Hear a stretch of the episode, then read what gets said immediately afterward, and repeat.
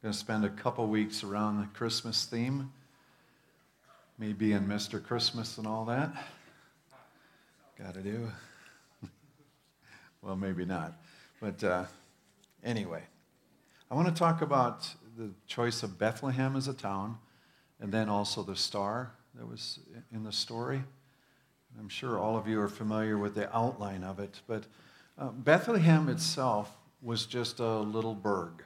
So, I mean, it would have been smaller than Marquette. And, you know, you go on, what would prophecies be regarding, say, Pelkey or Gwen or, you know, Baldwin? I take your pick. It doesn't matter. You know, to say something great would come out of a town like that, that's not really in our thinking, right?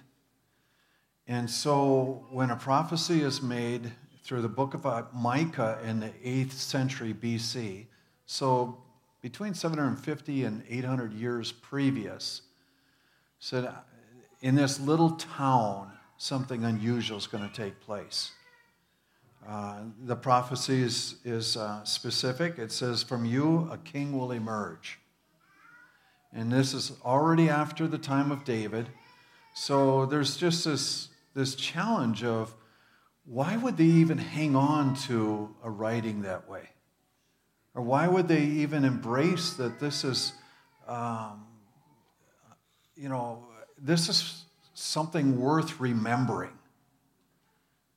I mean, I can't imagine us picking out just any town,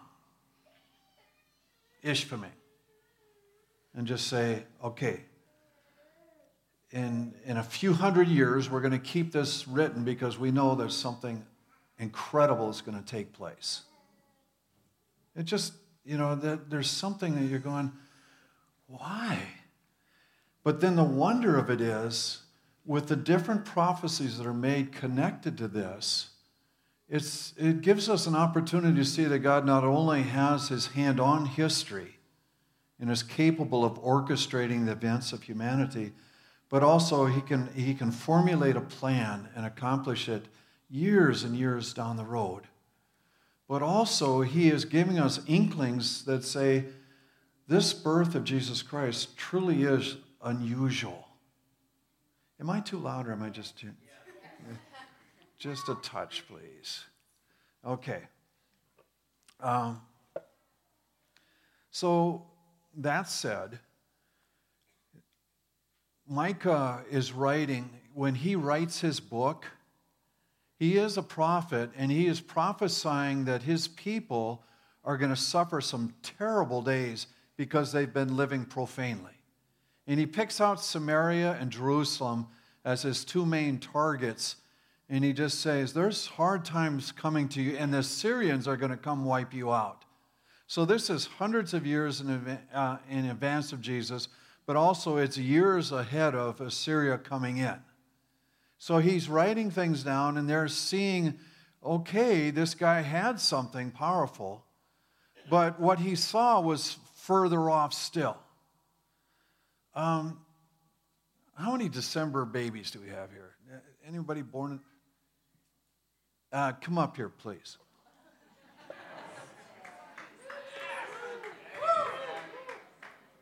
Wait a minute, you're not all December. No, come on.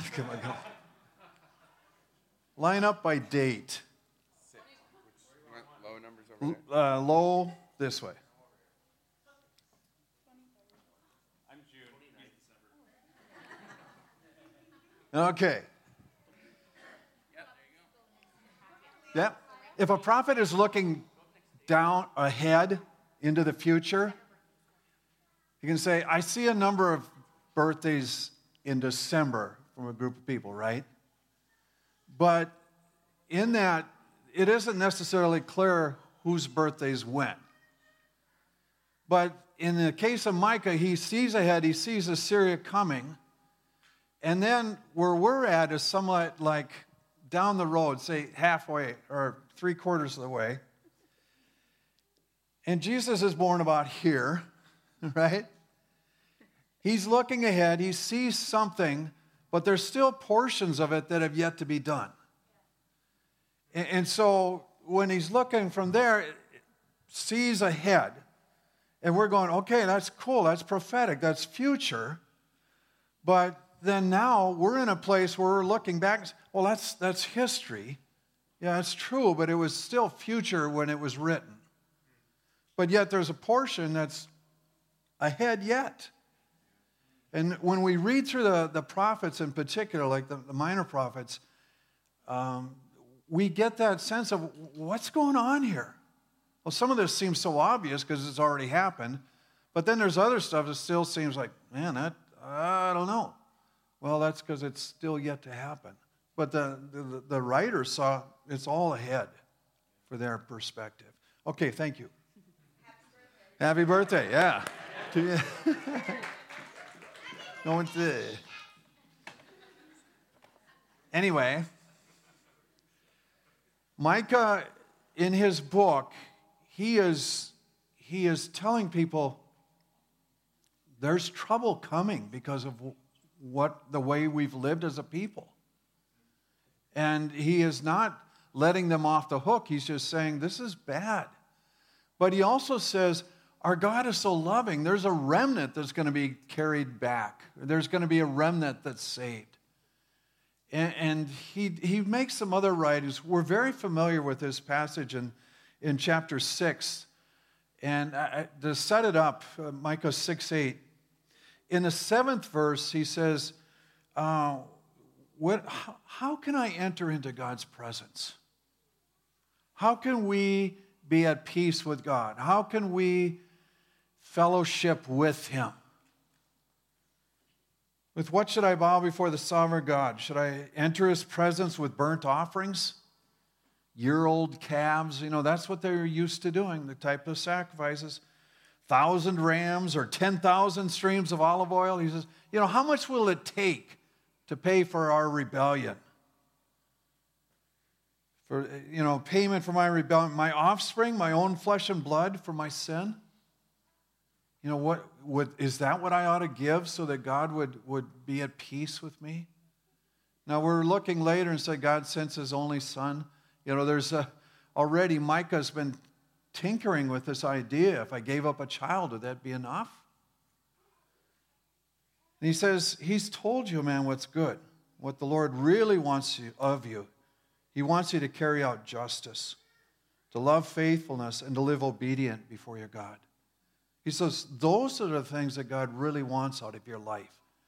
It isn't just extra offerings. It's not more sacrifices.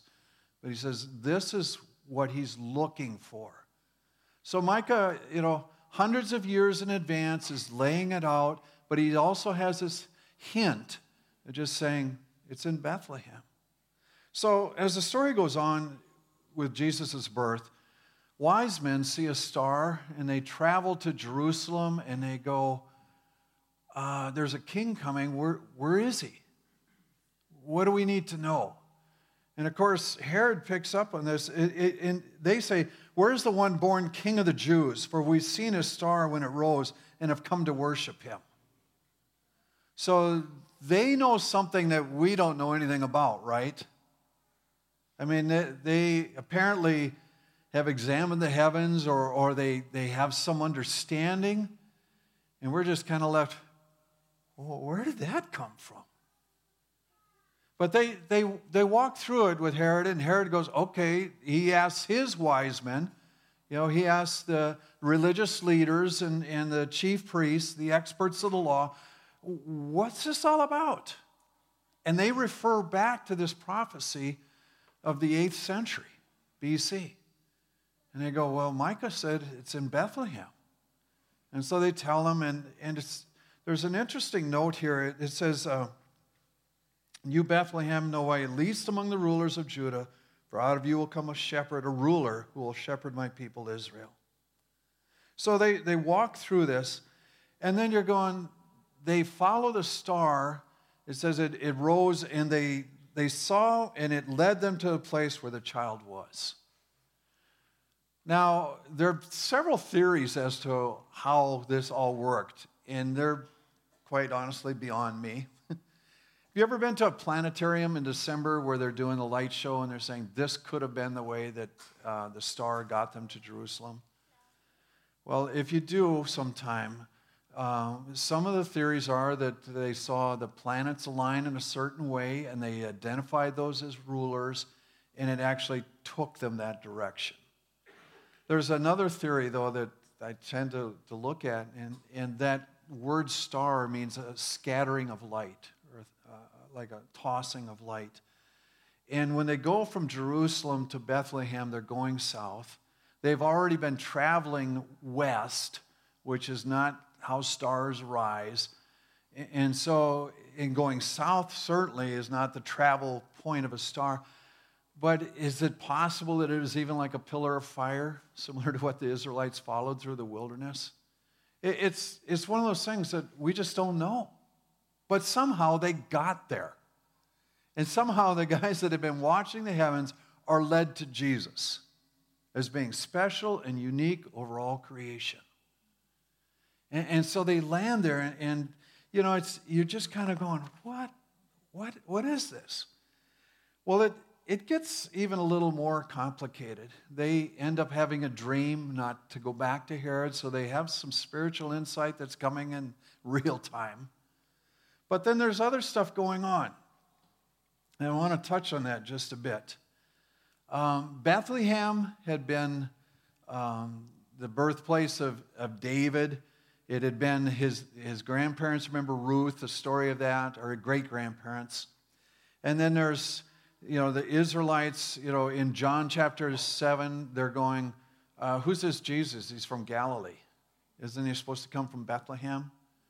You know, so that it's kind of a common knowledge. And even David, you know, Bethlehem is special to him. One time when he's in war, he's going, oh, if I just had some water from the well in Bethlehem. And it's like, if I could only go home and just have a couple calm days.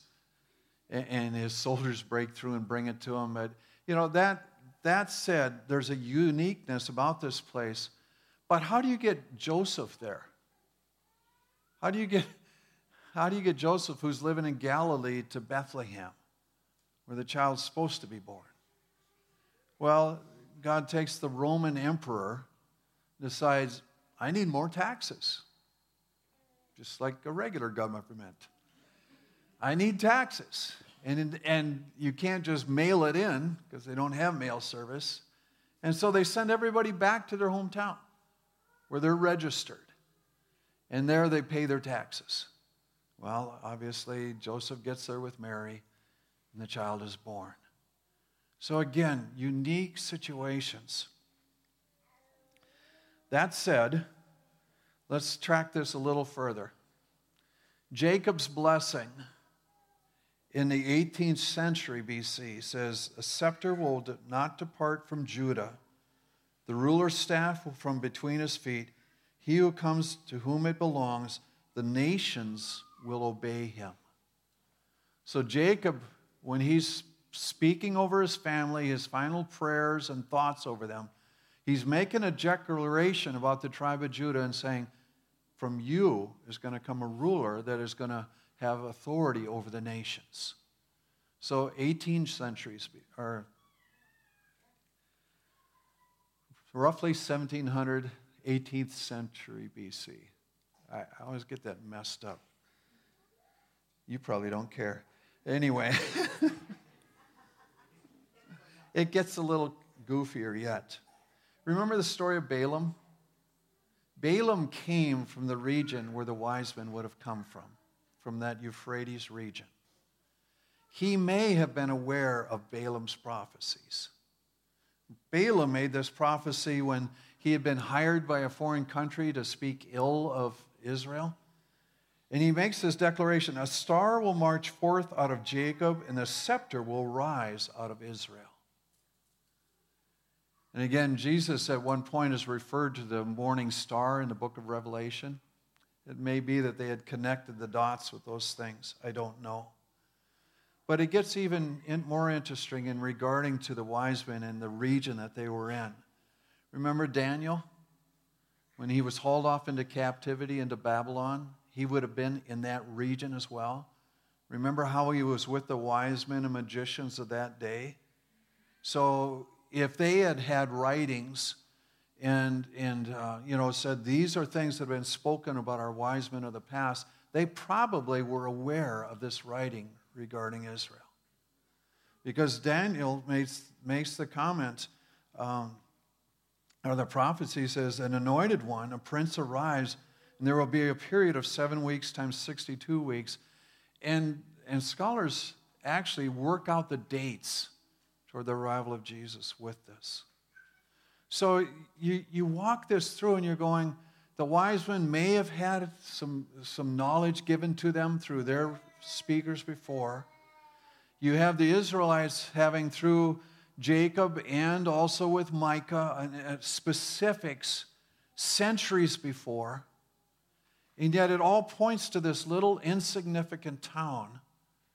And then you have the meeting of a star with wise men and a family that's paying their taxes. And I look at that, and I'm just going, our God is capable of every point in time.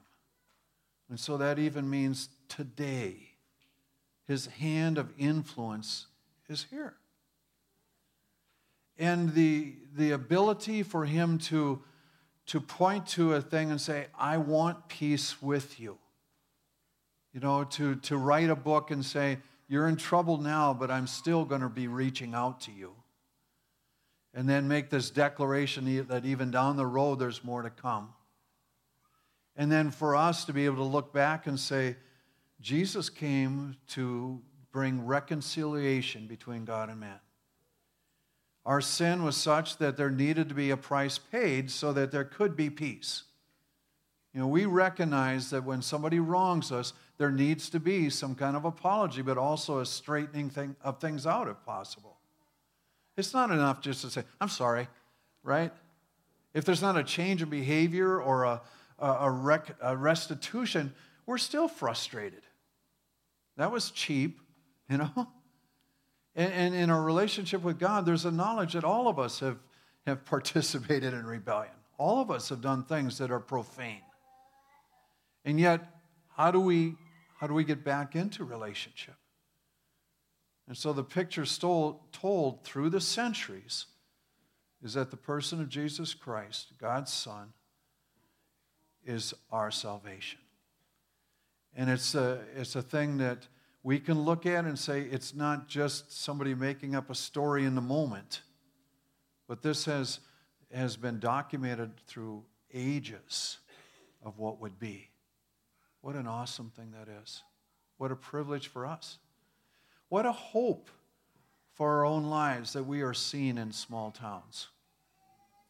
What a hope that God has his hand on little communities.